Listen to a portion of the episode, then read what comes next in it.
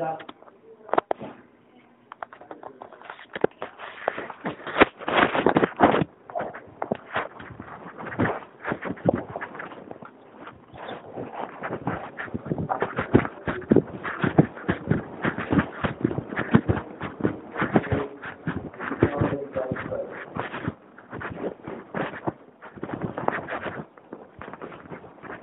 Among his other accomplishments, Vice President Dick Cheney has served the world in a country's response to the attacks on the White House on the on the World Trade Center, September the eleventh of two thousand and one.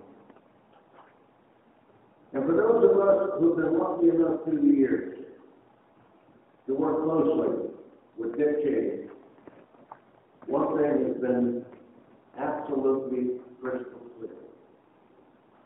Regardless of where he was, be it the House, be it military, be it the White House, he has always been there for us. He's always been there for the Jewish community. And I would like to add, the Jewish community has never, ever had a better friend.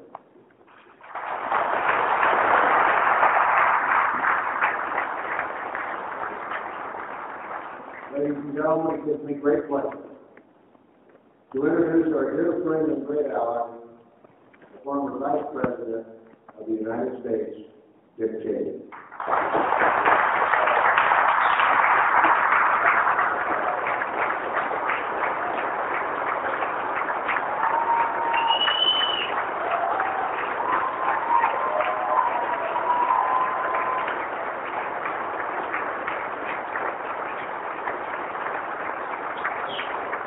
Thank you. Thank you very much. Well, my that's almost enough to make a fellow want to withdraw. Almost, almost. But I'm, I'm delighted to be here and have the opportunity again to join all of you in the Republican Jewish Coalition. You do Fantastic work, and, uh, I would, uh, be remiss if I didn't point out uh, tonight that I've got my wife Lynne with me. Lynne?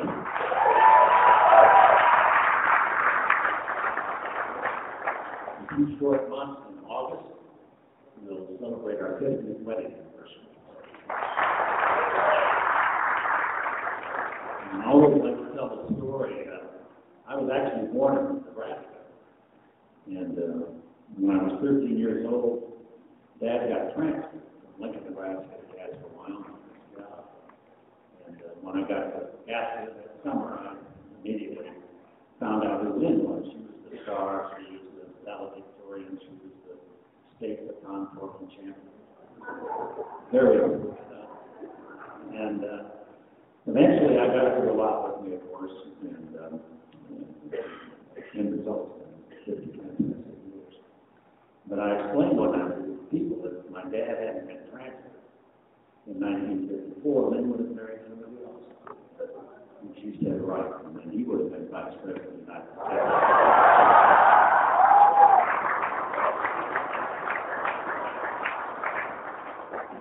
Uh, I have, uh, a couple of with you tonight. I, um, to Sheldon's comments between the Britain and War, the of 2014 and 2016. Uh, my old Sam Fox and uh, Mel Lew Eisenberg, we've all worked together over the years on, on many of these issues and many elections. And uh, it is more important in my mind than ever been that we pull out all the stops, Nancy Whitman, Kevin, Ray Skinner, group of candidates, put together a campaign that will result in our taking back the Senate in uh, 2016. And the White House in 2016. And there are two subjects I want to focus in on. I don't want to give you a long-winded speech, but I want to leave you with what I think are a couple of important thoughts that um, reinforce, if you will, the notion of how enormously important these elections are going to be. About ten days ago, I got back from a ten-day trip to East. I was invited to go over and spend some time with a lot of old friends in that part of the world. Um, Probably the most important stop I made was in Jerusalem, where I had lunch with Prime Minister Netanyahu. Um, He used to come see me when he was out of power and I was in office. And now I go and see him when he's in power and I'm out. But, um, I had the opportunity to spend some time focused on what's going on in the Middle East. And, uh, I met in addition with Israeli leadership, and the Prime Minister and some old friends that I've worked with, uh, Secretary of Defense on the intelligence committee, Vice President, and so forth. Traveled to, uh, Gulf, met with some friends there that I'd done business with all the way back from Desert Storm, uh, to Jordan, to Egypt. And, uh, came away with, with a number of thoughts, but, uh, the bottom line is that the United States position in the world is worse than it's been any time in my lifetime. And having spent as many months and years as I have out there with good friends, um, involved in peace and in war, um, I, uh, am saddened by what has happened as a result of the, uh, policies and the, uh, lack of leadership of the Obama administration. Almost universal view is that the United States has turned its back on our longtime friends. Uh, it's reached the point where Israel and Egypt and, uh, Emirates, Saudi Arabia, Jordan, uh, are closer to one another, imagine that, than any of them to us, because of the policies of administration. Nobody who's been our friend in the past could any longer have any sense of trust that we'll keep our commitments, we'll be there in a crisis when they need us. Um, on the other hand, none of our adversaries need fear. And the uh, culmination now, five years, going on six years, of the Obama administration has been convinced that, uh, a lot of folks out there administration supports the Muslim Brotherhood. If you go to Egypt today, as I did, uh, I spent a couple of hours with General Sisi, uh, who's been the leader of the Egyptian Armed Forces, who stepped down this week in the Congress Commission with the President of Egypt. By the way, I was very impressed with him. Uh, a remarkable, uh, significantly potential, potentially significant leader for that part of the world, and working with Israel on some very important, uh, mutual security concerns related to the Egyptian-Israeli relationship. But, uh, he and his colleagues and, and many other um, Egyptians were not involved uh, necessarily in the political arena are absolutely convinced that uh, the American administration today supports the Muslim Brotherhood. The Muslim Brotherhood came to power in Egypt because of the Obama administration. Uh, it took about a year until they worn out their welcome. And then, of course, the military responding to the overwhelming sentiment of the Egyptian people moved in, set Morsi aside, and uh, there are now about to be elections. And I think all of that is a significant improvement for the people of Egypt, for the United States, the United States and Israel, in terms of that very important relationship, the largest nation in the world. And uh, we'll see what ultimately emerges from that, but to have that nation that has been so close to us, uh, for example, the, the first weekend of the Gulf crisis back in 1990 with Saddam invaded Kuwait, I had to travel to the region to begin the process of building the coalition with Secretary of Defense, get approval, approval to uh, deploy U.S. forces to the region. I made two stops. I stopped in Riyadh, King Saud, King of uh, uh, Saudi Arabia, and King Fahd, and in Cairo, um, meet with President Mubarak. We had to have those two links in order to put together the coalition. Saddam Hussein. The friendship goes back at least that far, um, with respect to those two nations, but even much, much farther, obviously, with respect to our historic ties to Israel. But to have that group of, of governments now, and an election of people to believe the United States is behind and of the Muslim Brotherhood. And all of the, all of that uh, applies. Partly because, of course, the Muslim Brotherhood was set up in nineteen twenty-eight. Most of the Islamist extremist groups are spin-offs from that. Al-Qaeda is, Islamic, you know, Egyptian Islamic Jihad is, Hamas is, they're all, that, that was the, the seed from which they all sprung. And, uh, for the United States to be in a position today where we're supporting the Muslim Brotherhood in the Middle East, is a huge, huge mistake, without question, it's the perception.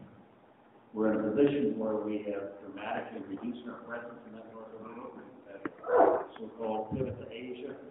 We've withdrawn from Iraq without leaving any stay-behind force. Uh, Al-Qaeda is now back in Iraq. Uh, Syria is a failed state, uh, and also becoming a breeding ground for the likes of Al-Qaeda. Uh, Libya is a failed state, close to it. Uh, in Afghanistan, we're getting ready to pull out uh, Afghanistan is important for all kinds of reasons. Uh, Remember where the attacks came from on nine eleven. Uh, So here, the the culmination of, uh, U.S. policy by this administration has been to dramatically diminish our capacity to influence that part of the world. And it's absolutely essential, important part of the world, but it is also increasingly an area in which we're likely to see trouble in the years ahead. One of the things that concerns me at present about the, the campaign that I'm worried about uh, is what I consider to be a, an increasing strain of, of uh, isolation, if I can put it in those terms, in our own country. And uh, it's, it's not taken over by any means, but there is without question uh, thought now, supported by many Republicans and some candidates, that the United States can afford to turn its back on that part of the world. It's not our problem. Let them in their own shoes. Bring the boys home. There's no reason in the world for us to be involved uh, in that world. And uh, anybody who thinks back on uh, the problems of, of uh, 9/11 and uh, mentions that experience, I'm sure most of you have, know that that's not possible. It absolutely no sense at all for us to contemplate that, uh, that course of action. The second brings me to the second key point that I think needs to be made, and uh, that is that as very important for us to go after the Obama administration, it's very clear the distinction and the differences between what we believe in as Republicans, what we believe in as Americans, uh, as uh, people who've got close close ties to Israel, uh, whether faith is Jewish, Protestant, or whatever it might be, the first and foremost responsibility of the President of the United States as commander-in-chief. It's in the Constitution. To safeguard the uh, government of the United States and the Constitution against all enemies, foreign and domestic. Number one responsibility. And today is not being pursued in any kind of coherent manner. Damage is being done day after day after day. We're also faced now with a situation with respect to nuclear weapons and nuclear. We find ourselves, uh, if you look at that part of the globe, remember what happened uh, on our watch back in 2007 when we discovered, uh, thanks in part to our friends in Israel, that uh, North Korea was building a nuclear reactor at Al-Kibar in the eastern Syrian desert to produce uh, plutonium needed to build a nuclear weapon equivalent to the one that they begun testing the year before, in the fall of '06. That, eventually, that reactor was taken out by Israel. Uh, Classic strike, a very good move. I had dinner with uh, General Yadlin, who was then the uh, head of military intelligence at the time they did that. And once said to me, looking across the dinner table, he flew in the mission against the the Iraq reactor at Syria in, in 81, and then he was the head of intelligence when they took out the uh, Syrian reactor. You know, seven, looked the table at dinner and two down, one to go. I knew exactly what meant.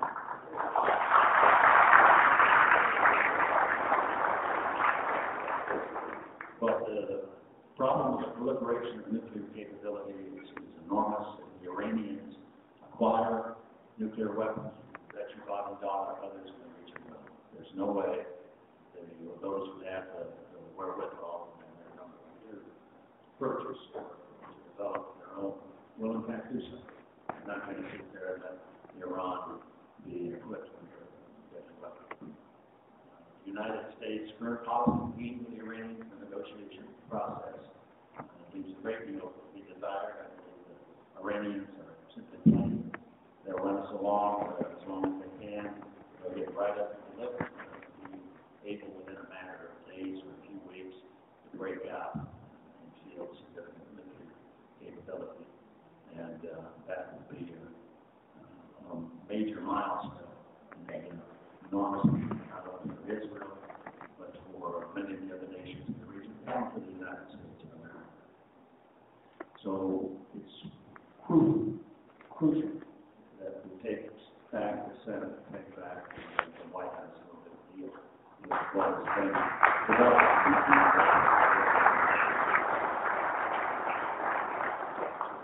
One other area I wanted to touch on that I also feel very strongly about, and that is, is uh, based on the concerns of, that we hear debated under the label right now called the NSA, National Security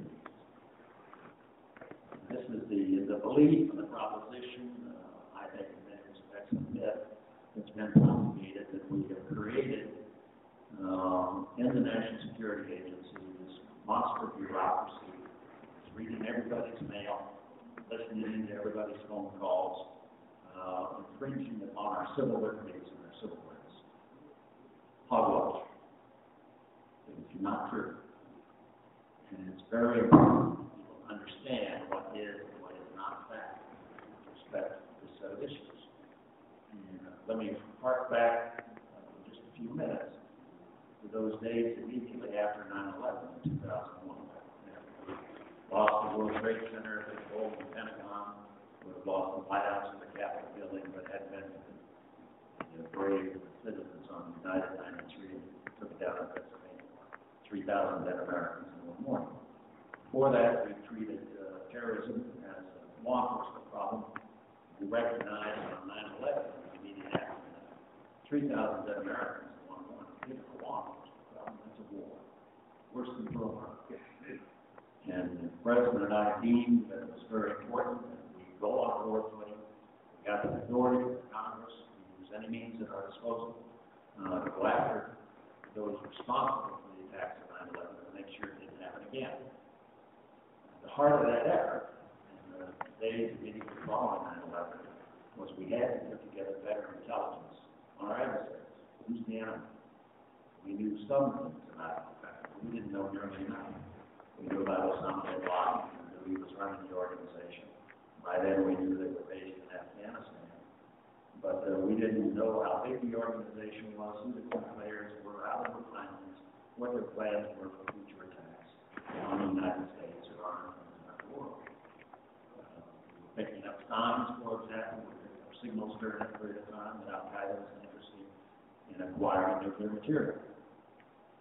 Then, of course, we had the anthrax attacks here at home and, and a general proposition, uh, believed by nearly all the experts that there would be follow-on attacks against the United States from Al Qaeda. So we put together two programs, and one of those, the first one we put together, is what now is called the NSA program. But in those days, we called it the Terrorist Surveillance Program, TSP. And we had some tremendously talented and able people out at the National Security. In those days, it was headed by Mike. Mike was uh, Air Force General, Director of the National Security Agency, later became uh, Director of CIA. And he subsequently was followed by Keith Alexander, who was just stepping down this week, retiring after several years. He succeeded Mike at, uh, at NSA. Two of them, Alexander and Hayden, are two of the finest officers I've. Uh, involved in, in these kinds of activities going back my di- days before the White some forty years ago. They are stars, absolutely totally trustworthy. I trust them in my life, I trust them in the lives of my family. Very, very solid. But about two days after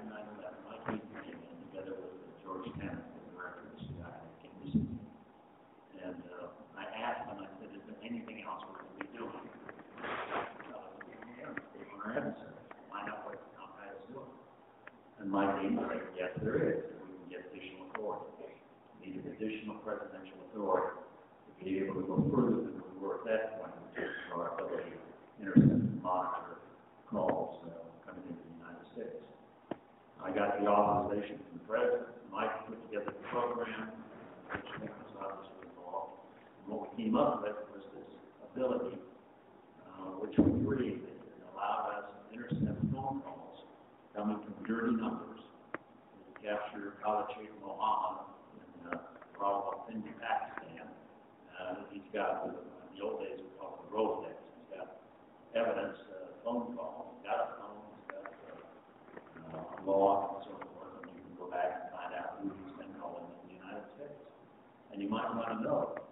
who the mastermind of 9/11 is talking to in the United States.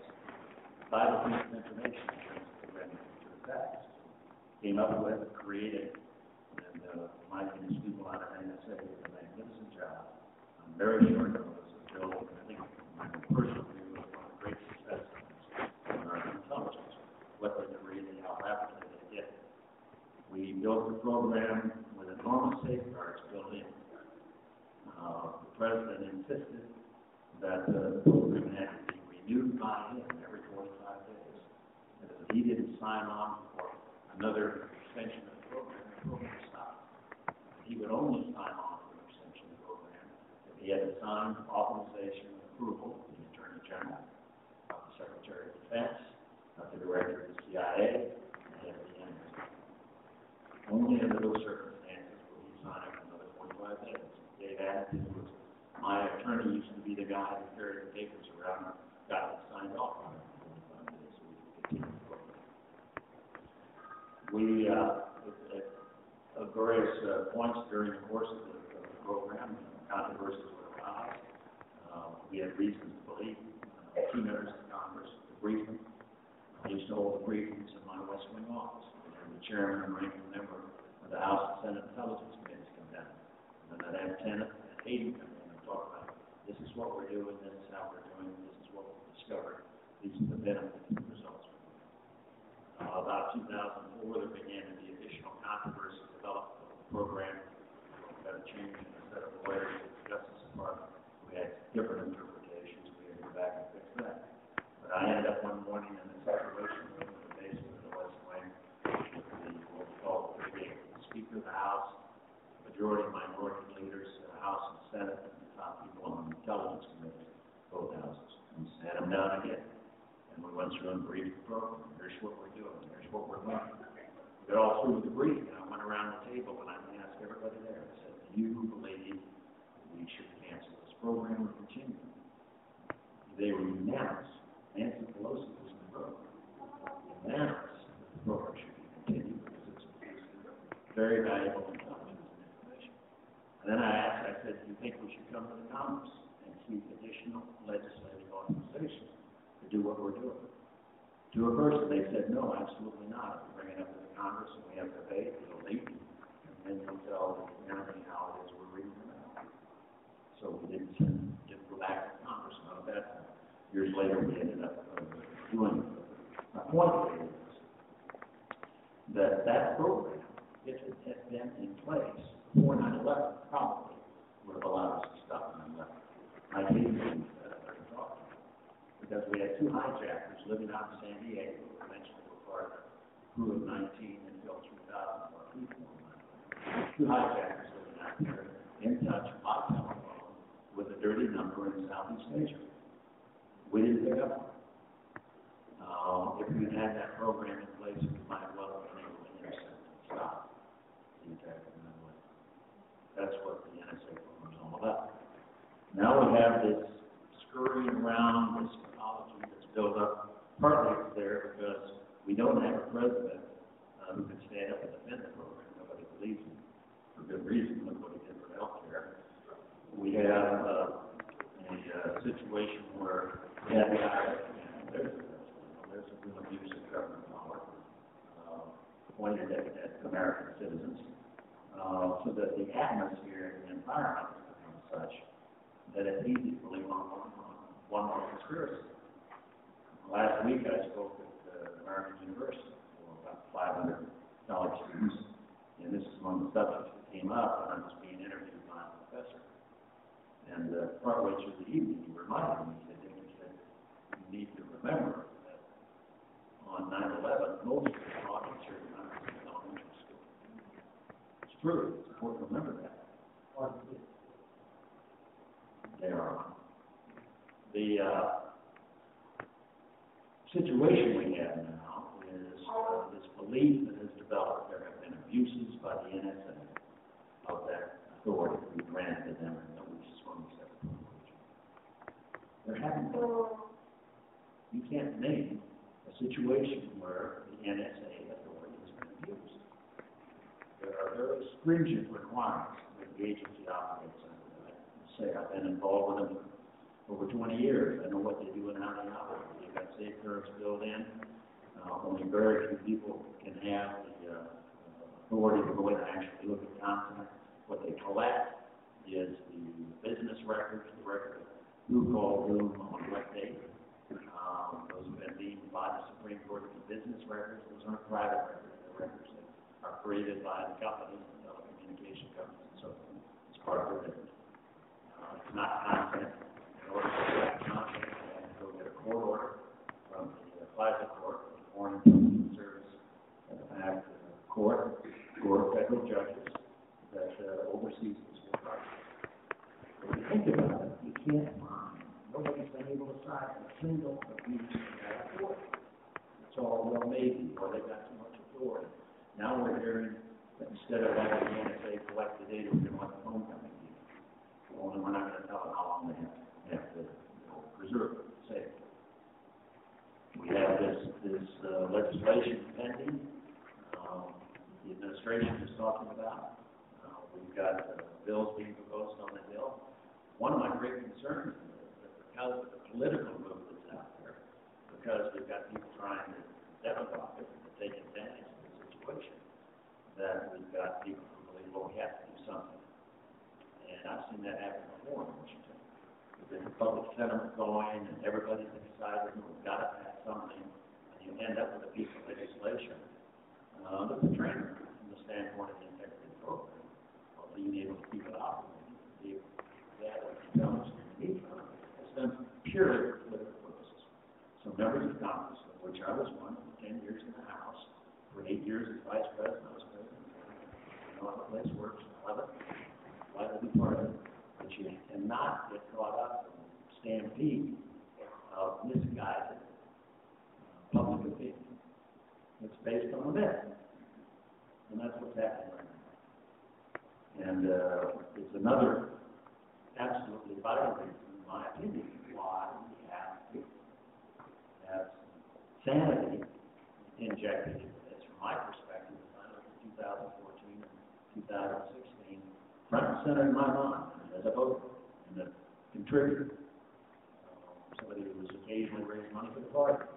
And What I want to know is where is the going to be on those basic fundamental issues of national security that are so essential for our survival.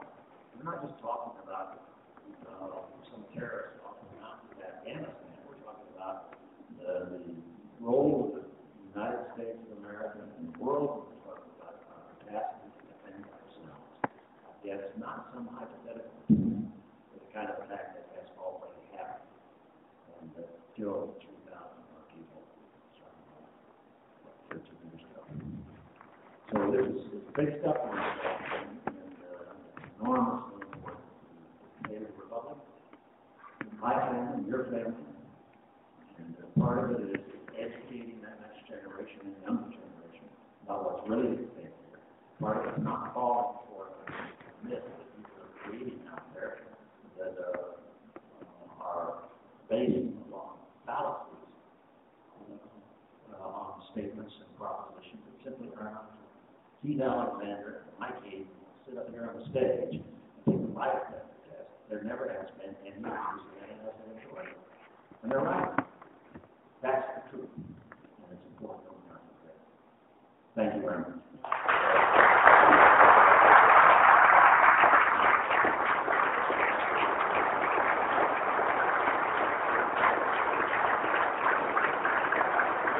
Vice Cheney, thank you.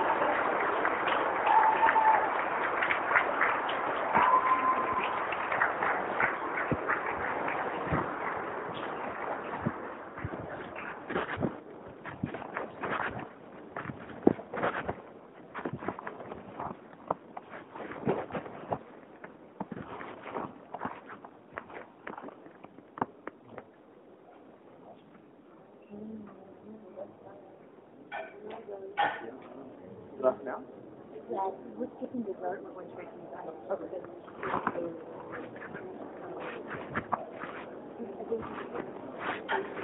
you